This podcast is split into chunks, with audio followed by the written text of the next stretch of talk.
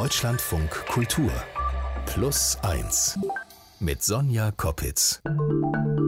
Das ist soweit korrekt. Was Ihnen diese äh, Stimme und dieser Sendungstitel nicht verrät, wer heute mein Plus 1 ist, so viel kann ich verraten. Er ist aufgeregt. Warum eigentlich? Ich bin das erste Mal in einem Radiostudio und sitze vor einem Mikrofon mit einem Fliegenfänger davor. Das ist ein Popschutz, damit man nicht so reinpoppt bei harten Ps. Okay, dann habe ich wieder was Neues gelernt. ähm, ich bin auch aufgeregt deswegen, weil du aufgeregt bist. Ähm, ich kann ja ein bisschen was zu deiner Person sagen. Für alle, die dich nicht kennen, komischerweise.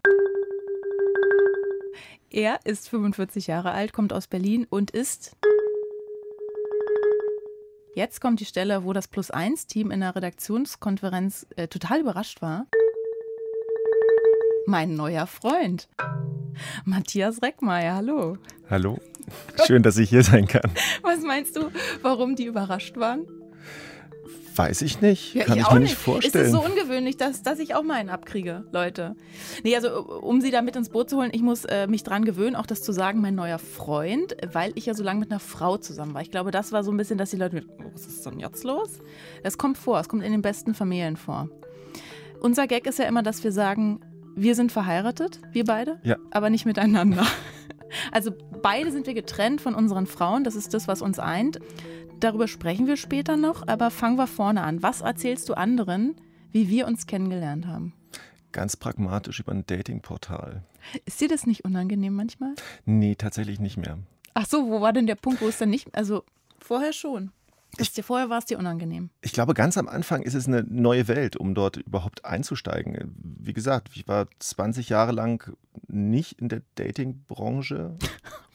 Branche. Und, du warst und weg vom Markt. Ich war weg vom Markt. Und damals gab es, glaube ich, noch keine Datingportale. Da gab es noch Partys und egal. Auf jeden Fall musste ich mich erstmal informieren, was es da gibt, tatsächlich. Mir war das irgendwie so gar nicht unangenehm, weil ich habe so den Eindruck gehabt, wo soll man denn heutzutage in unserem Alter noch jemanden kennenlernen? Ne? Also ich meine, das war auch Pandemie lange, man, man konnte sowieso nicht weggehen, Partys gab es nicht und so. Und wenn du nicht irgendwie mal mit einem Einkaufswagen im Supermarkt in die Hacken fährst und sagst, ach hallo, Sie sehen aber nett aus, passiert das ja nicht, oder? Ja, hat auch nicht geklappt. Also kriegt man immer nur böse Blicke zurück. Nee, aber ich meine mal wirklich ernst gemeint, wo soll man sonst, wenn nicht digital, jemanden kennenlernen? Geht nicht. Also natürlich geht es. Aber es ist einfach einfach und opportun und ähm, ich finde es gut, sonst hätten wir uns mhm. auch nicht kennengelernt. Eben. Mit welchen Erwartungen bist du denn damals, damals, so lange ist es ja noch gar nicht her, ins Online-Dating gegangen? Hattest du Erwartungen? Nee, gar keine. Wirklich nicht? Wirklich nicht. Also ich war wirklich ge gespannt und neugierig auf das, was da kommt. Mhm. Ohne zu sagen, ich habe eine Erwartung an eine Beziehung oder an den Menschen oder ich wollte einfach Menschen kennenlernen, genau das, was, was du gesagt hast. Ich wollte Menschen kennenlernen aus einem anderen Lebensbereich. Mhm. Das ist, man kennt sie von der, man kennt von der Arbeit oder oder Freund vom Freund, von der Freundin. Genau. Mhm. Und das wollte ich einfach mal nicht mehr. Und deswegen habe ich mich da angemeldet und habe geguckt, wie das funktioniert. Okay, jetzt muss ich mal, ich muss dich ja so ein bisschen aus der Reserve locken, mhm. weil ich mhm. weiß, du bist aufgeregt und es ist ja auch irgendwie komisch, privat persönlich zu sprechen. Aber welche Erwartung hattest du an unser erstes Date? Erinnerst du dich noch? Ja, das war, das war tatsächlich sehr witzig, weil die Location hat sich geändert. Echt? Ja. Ach so, ah ja, ich man muss, genau, ich glaube, ich hatte Plätze reserviert in einem Weinverein, so heißt es tatsächlich in ja. Berlin, Schöneberg. Und da wurde ich angerufen, ah ja, wir haben eine geschlossene Veranstaltung. Siehst du, das habe ich schon vergessen. Wir mhm. müssten, mussten umziehen in die Filiale sozusagen. Genau. Ich bin, ich habe mich gefreut und war gespannt und der Abend war großartig und deswegen habe ich, war schön, wir haben, glaube ich, Gemüsedöner zum Schluss gegessen und sind dann nach Hause gefahren. Und, jeweils. Oh, jeweils, genau. Und da habe ich nämlich schon überlegt, oh, ich hätte jetzt Bock zu knutschen. Hab's nicht gemacht. Ja, wie ja? Na, wir haben uns umarmt und wir haben uns, wir haben uns umarmt zum Schluss und wir haben uns wieder geschrieben. Das ist ja auch schön. Und jetzt sitzt du hier. Dann werden wir sehen, ob du das noch bereust. Ich erinnere unser zweites Date ganz besonders. Ich glaube, das war das zweite Date. Das ist ja noch nicht so lange her, ein halbes Jahr. Es war kurz vor Weihnachten. Ich glaube, einen Tag vor Weihnachten oder vor Heiligabend. War das unser zweites Date? Ich weiß, das zweite oder dritte war mit davor nochmal? Ich weiß es nicht genau. Wir sind über 40, das ist schwierig. Ja. Ich hatte ein Skateboard dabei. Es war, wie gesagt, Dezember, Winter. Es hat geschneit. Wir sind, haben uns erst wieder zum Weintrinken verabredet und habe ich gedacht, Das, wir können es nicht machen, dass wir uns bei Dates dann immer so ein bisschen zulöten, wie man in Berlin sagen würde. Deswegen haben wir uns an Wodka gehalten. Oder? Und der Abend ist ja wirklich über drei verschiedene Locations, glaube ich, dann aber tatsächlich doch bei dir geendet, in deiner Wohnung, wo ich vorher gesagt habe, auf gar keinen Fall. Und dann ich weiß nicht, ob ich dir jetzt zu nahe trete, wenn ich sage, habe ich einen Schock gekriegt, als man in deinem Schlafzimmer den Boden vor lauter Klamotten nicht gesehen hat. Man muss dazu sagen, dass ich auch gerade umräumen wollte. Deswegen lag alles auf dem Boden. Das, du, du, siehst es ja jetzt auch ab und zu, das ist nicht der, der Normalfall. Und trotzdem oder gerade deswegen sind wir heute hier.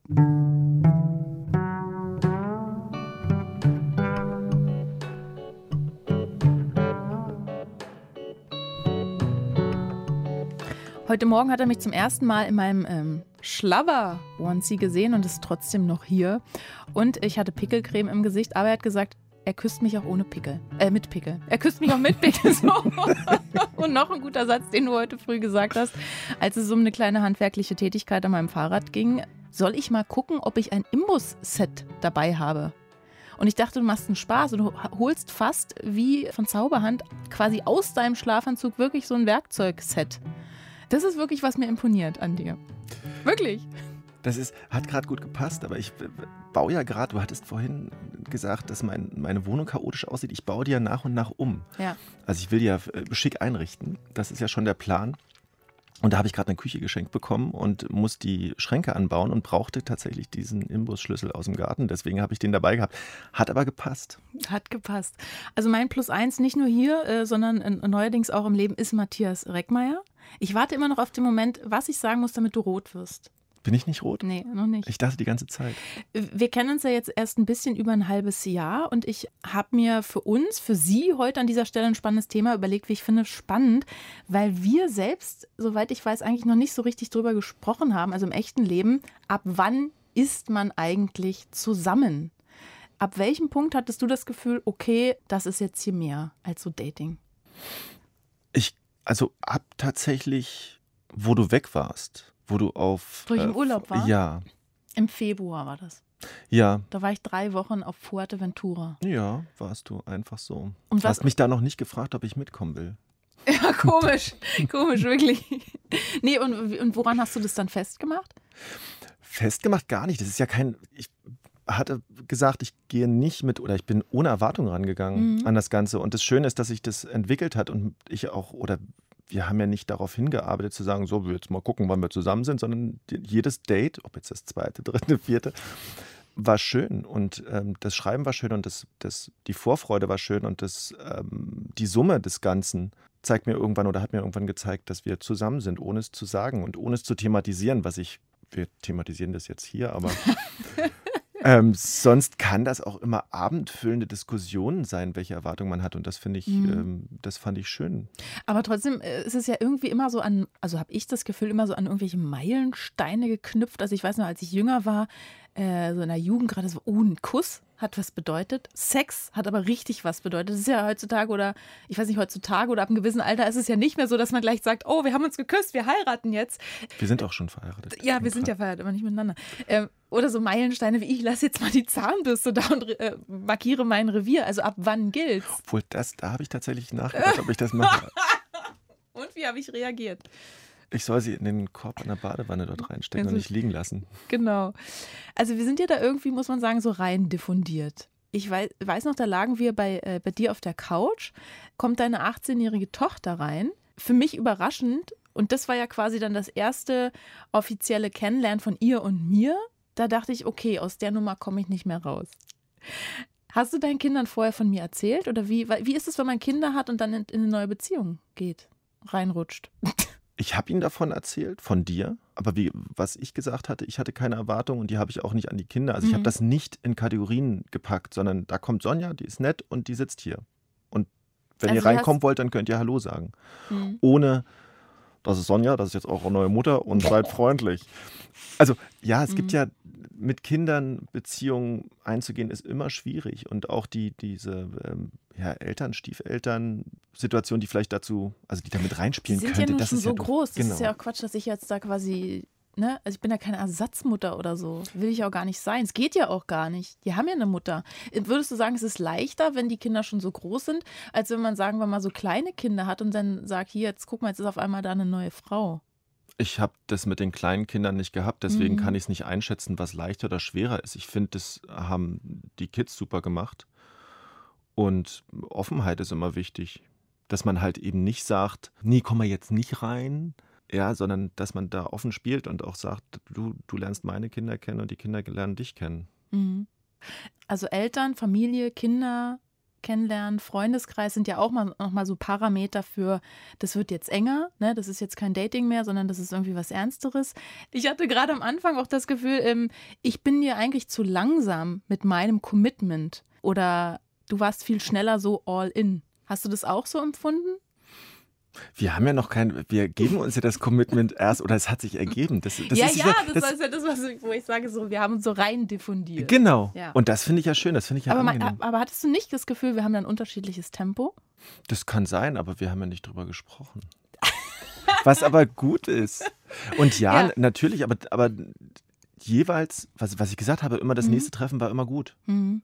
Und deswegen gab es auch gar keinen Grund, irgendwie ein anderes Tempo anzuschlagen. Und ich fand das sehr schön, dass das dass das eben langsamer oder, oder einfach entspannter war. Mhm. Ja, manchmal, also mein Mantra ist ja immer so, keine Erwartungen sind die besten Erwartungen. Und es hat ja dann auch viel mit dem Thema Loslassen oder Lockerlassen zu tun, ne? dass man da nicht so verkrampft ist, sondern sich so denkt, ja, okay, die Zeit wird es zeigen. Genau. Und das muss man sich nur immer wieder einreden. Mhm. Und natürlich denke ich so, oh, das war schon schön, das ist schon sehr schön und es wäre jetzt schade, wenn das nicht weiterginge. Mhm. Das sind so Gedanken, die ich auch habe, das sind dann, die habe ich versucht wegzudrücken, weil das wieder Erwartungen sind, die nicht, die nicht gut sind. Und dann verkrampft man wieder. Mhm. Damit das äh, hier nicht alles zu Rosamunde Pilcher-mäßig äh, wird, reden wir gleich trotz allem oder gerade auch deswegen über Scheidungen und über Trennungskinder und ob man sich überhaupt gut trennen kann. Was ich ja glaube. Aber mal sehen.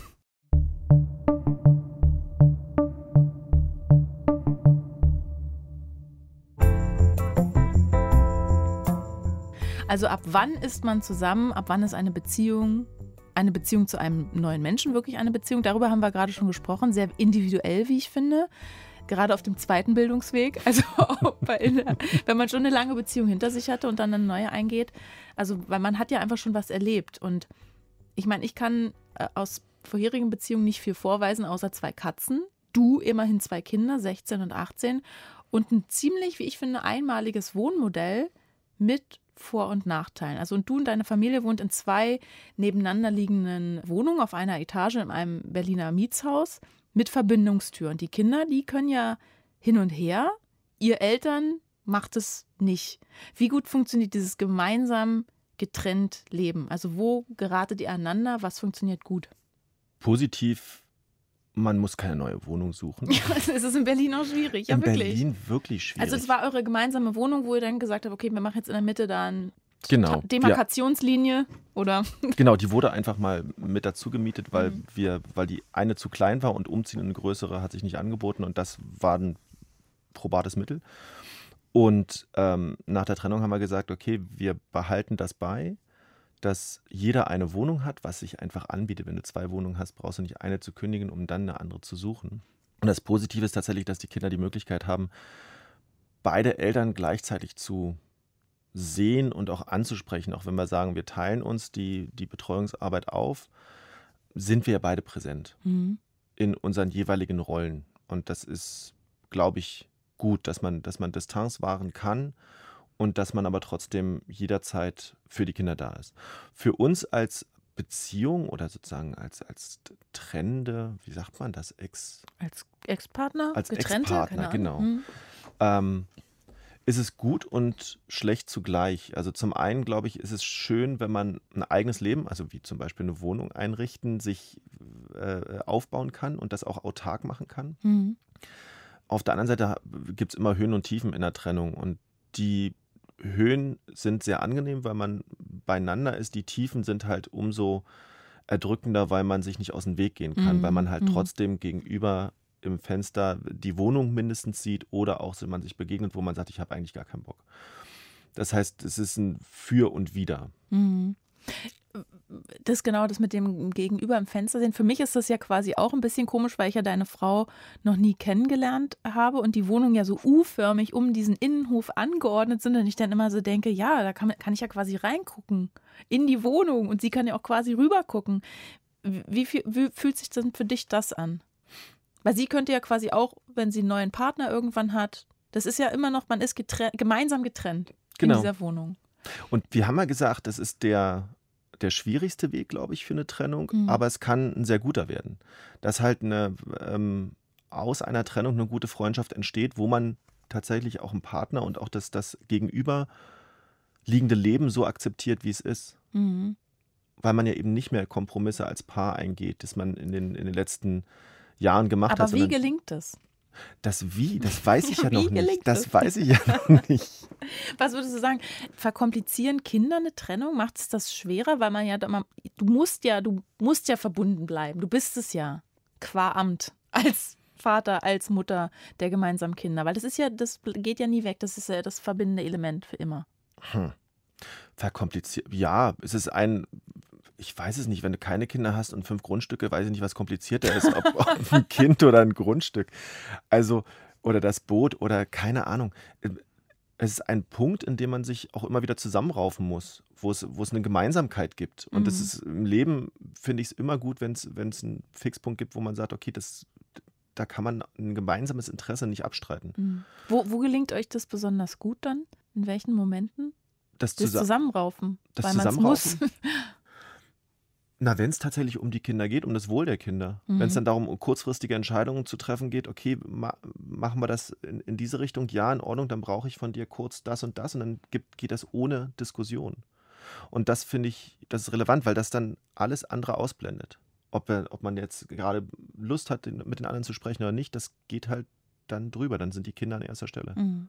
Und wo klappt es nicht? Mit den Kindern? Naja, dieses Zusammenraufen, weil man es muss, weil ja die Kinder da sind. Die, man, manchmal findet man ja dann auch einfach keinen Nenner, kann ich mir so vorstellen. Das sind dann Dinge, die dann nicht ein eindeutig sind, wo man sagt, okay, also das, was man immer hat, Erziehungsfragen zum Beispiel zu sagen, geht man jetzt darauf ein, auf die Ideen, wie gehe ich jetzt auch mit dem Verhalten von den Kindern um und da ist man halt individuell. Das ist halt wieder der Vorteil, wenn du eine getrennte Wohnung hast. Oh, einer ist Good Cop, der andere ist Bad Cop. Ja, das, ist, das ist, ist Bad Land beim Bad Cop oder wie? Ja, aber das ist ja, Erziehung ist ja meistens auch so, dass du, dass du sagst, du hast eine, du hast eine Aufteilung. Mhm. Du hast einen eher einen strengeren Part, du hast einen weniger strengeren Part, du hast Tendenzen von Kindern, die sich entweder dem Vater oder der Mutter mehr zugehörig fühlen. Das kann, das kann man selber aus seiner Erfahrung sagen. Und das ist immer so. Aber man hat als Eltern natürlich kein Lieblingskind. Nö, hat man nicht. Ich komme ja, muss ich sagen, mit meiner noch-Ehefrau bestens aus. Ähm, wir sind immer noch sehr verbunden. Würdest du sagen, zeigt sich in einer Trennung immer auch die Beziehungsqualität oder hatte ich nur Glück? Beides. Also du hattest eine gute Beziehung und du hattest Glück vielleicht, weil Erwartungen oder ich weiß es nicht, sind die Randbedingungen der Trennung relevant? Ist jemand gekränkt oder nicht gekränkt? Mhm. Wie gehst du mhm. dann damit um? Das ist ja auch eine individuelle Sache der Partner. Und so wie man sich vor, weiß ich nicht, zwei Jahren nicht vorstellen konnte, dass man getrennt ist mhm. und vorher wirklich sagt, es ist eine gute und eine, eine, funktionierende Beziehung, kannst du danach sagen, okay, ich konnte mir eine andere Situation überhaupt nicht mhm. vorstellen. Deswegen weiß ich nicht, ob man das, ob man das verbinden kann. Also apropos, man kann sich das, was man sich nicht vorstellen kann, du warst ja über 20 Jahre mit deiner Frau zusammen, das ist ja nicht einfach weg, ne? Das bleibt ja für immer gerade mit Kindern, die Vergangenheit, die ist ja quasi, bleibt ja bis in die Gegenwart. Aktuell ist das Thema hm, Scheidung bei dir so auf dem Tisch. Es geht auch um Finanzen. Kann man sich überhaupt, wenn man so verbunden ist, kann man sich dann überhaupt gut trennen? Ja. Wie? Geschlossene Frage. da hast du mich erwischt. Das kann man immer.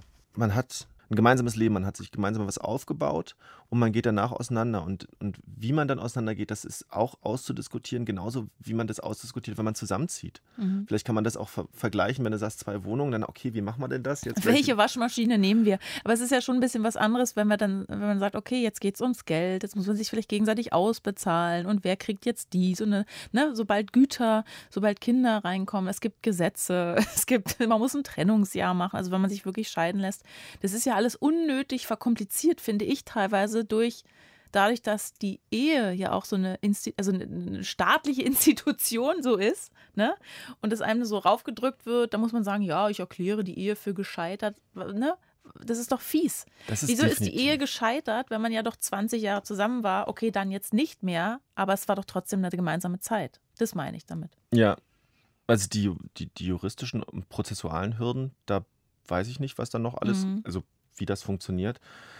Zumindest die Idee, die wir haben, ist, dass wir uns vorher einig sind, was wir wollen oder nicht wollen. Dass wir uns natürlich an den, an den, an den es gibt ja tau- tausend Gesetze, was, was wem wie zusteht, dass man das aber so nimmt und auch sagt, okay, was steht wem zu und dann sucht eine Lösung zu finden, mit, den, mit dem man einfach gut leben kann, Mhm. dass eine gegenseitige Wertschätzung da ist. Ich würde manchmal sagen, im besten Falle hat man Glück und man muss sich gar nicht trennen. Im besten Falle hält es erstmal für immer, wie ich immer zu sagen pflege. Und damit das dann irgendwie funktioniert, muss man an der Beziehung arbeiten, work, ja, und dazu gehört auch eine gerechte Aufteilung der Arbeit zu Hause.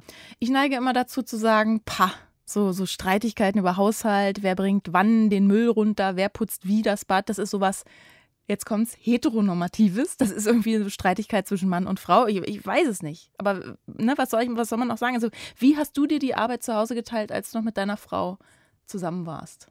Hausarbeit, Kinder.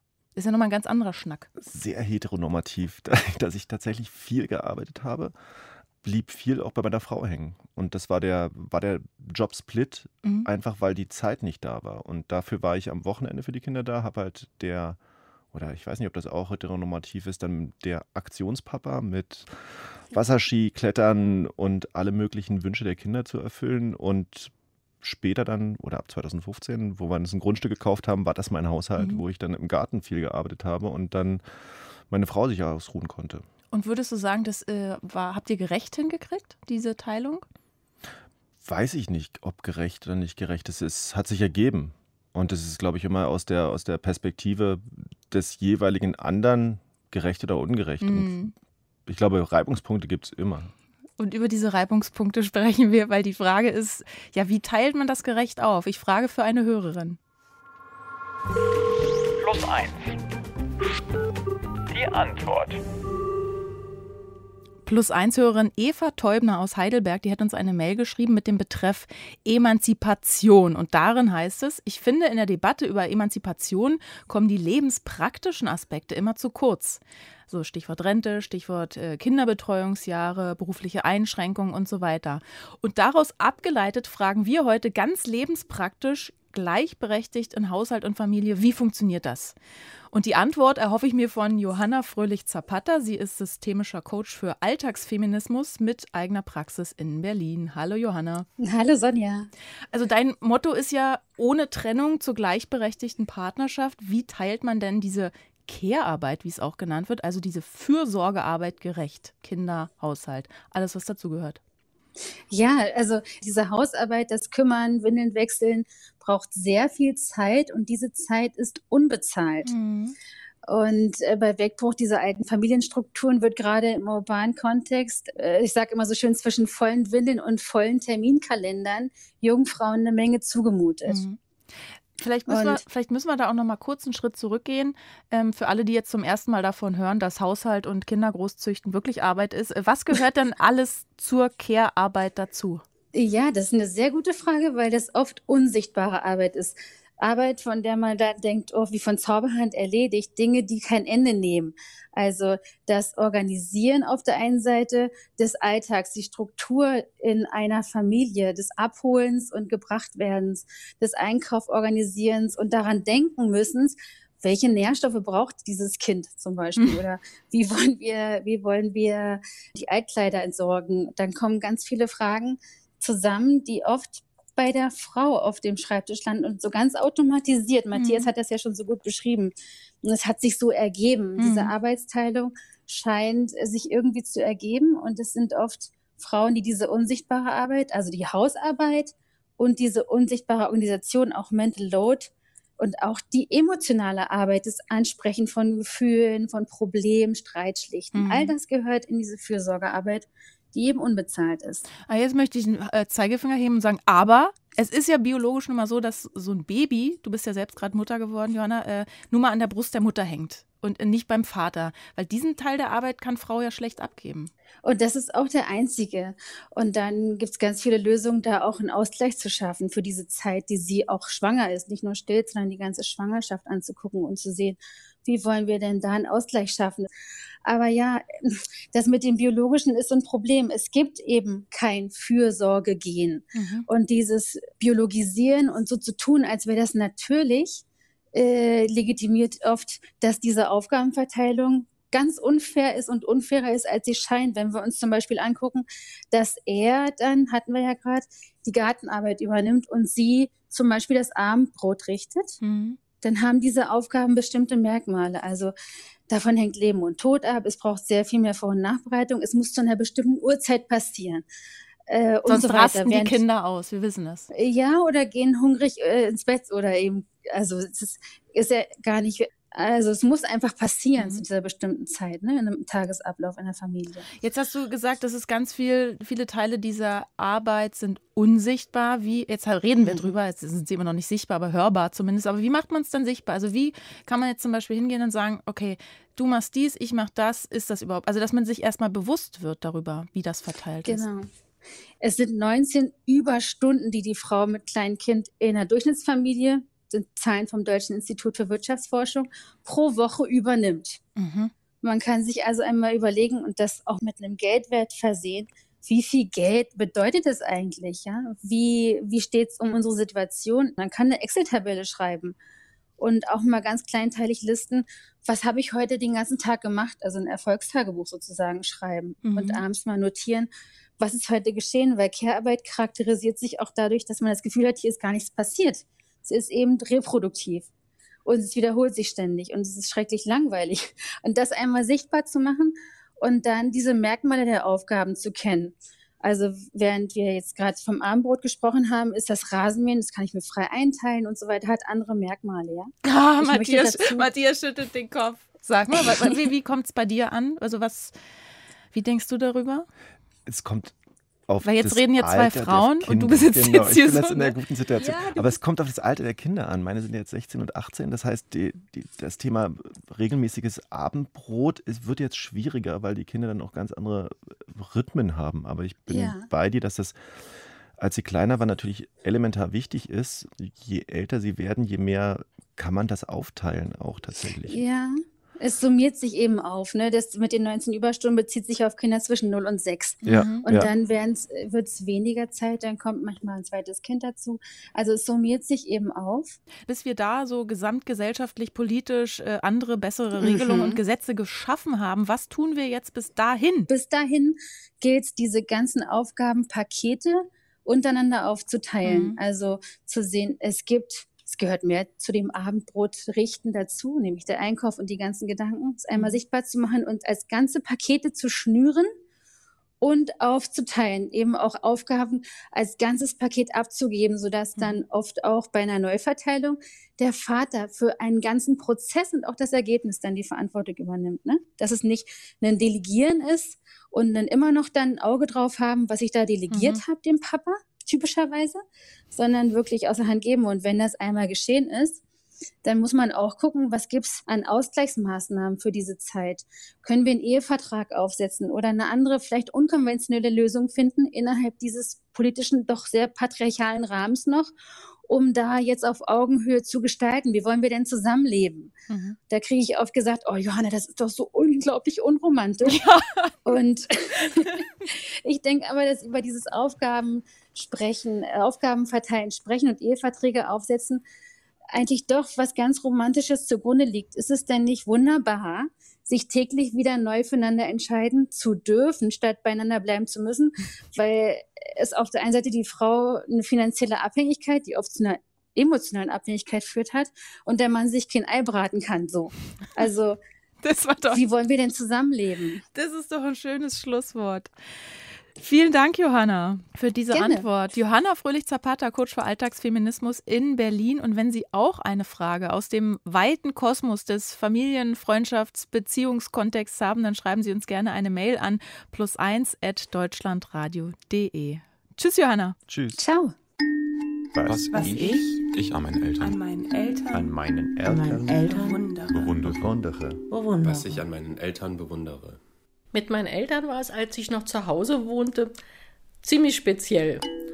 Wir waren eine Familie, deren Familienleben phasenversetzt stattgefunden hat, nämlich viel später als bei den meisten anderen Familien.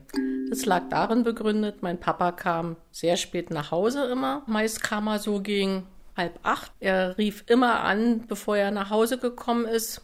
Und in dem Augenblick, wo das Telefon klingelte und er sich anmeldete, meine Mutter im Schlafzimmer verschwand und sofort sich umzog. Für sie war das ein absolutes No-Go, ihren Mann in einem ähm, Sommerkleidchen oder womöglich mit Schürze oder mit einem Schlamper-T-Shirt zu empfangen.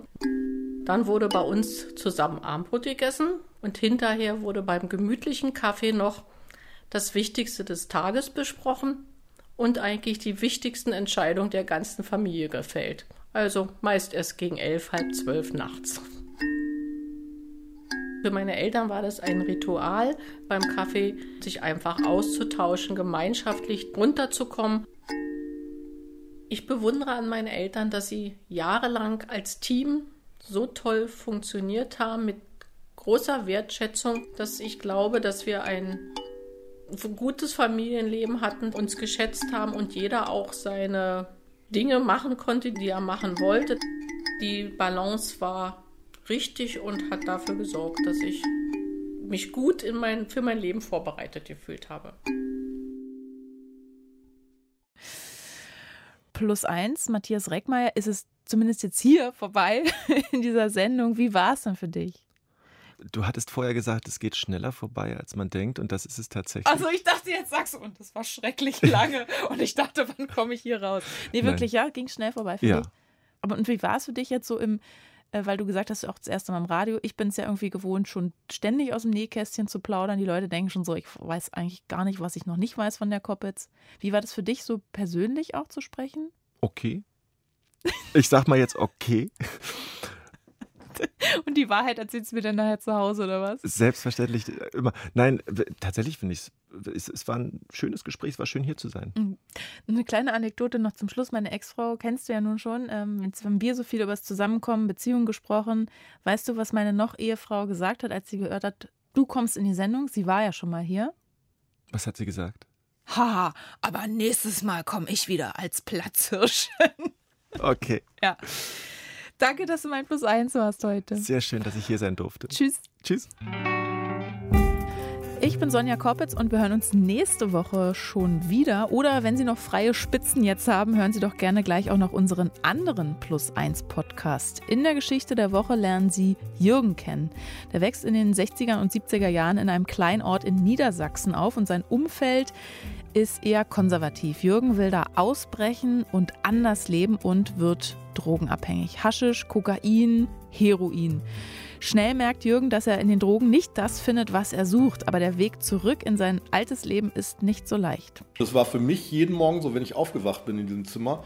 Bin aufgewacht und das war so, als wenn einer mir so einen Holzbalken ins Gesicht haust. Du Vollidiot, drei Jahre weggeworfen. Du Vollidiot, du bist wieder da, wo du eigentlich nicht mehr hin wolltest. Das war mir schon bewusst. So viel Drogen kann ich gar nicht nehmen, um das wegzuballern. Das war's mit Plus 1 für diese Woche. Nächste Woche ähm, begrüße ich Sie wieder, wenn Sie möchten, dann mit meiner Freundin Katja Mossner als Plus 1. Die erzählt, wie schwierig es ist, nach einem mehrjährigen Auslandsaufenthalt wieder in der alten Heimat anzukommen und vor allem, weil ihr Freund lieber in Australien geblieben wäre. Ich bin Sonja Koppitz, bedanke mich fürs Zuhören und dann bis nächste Woche. Tschüss.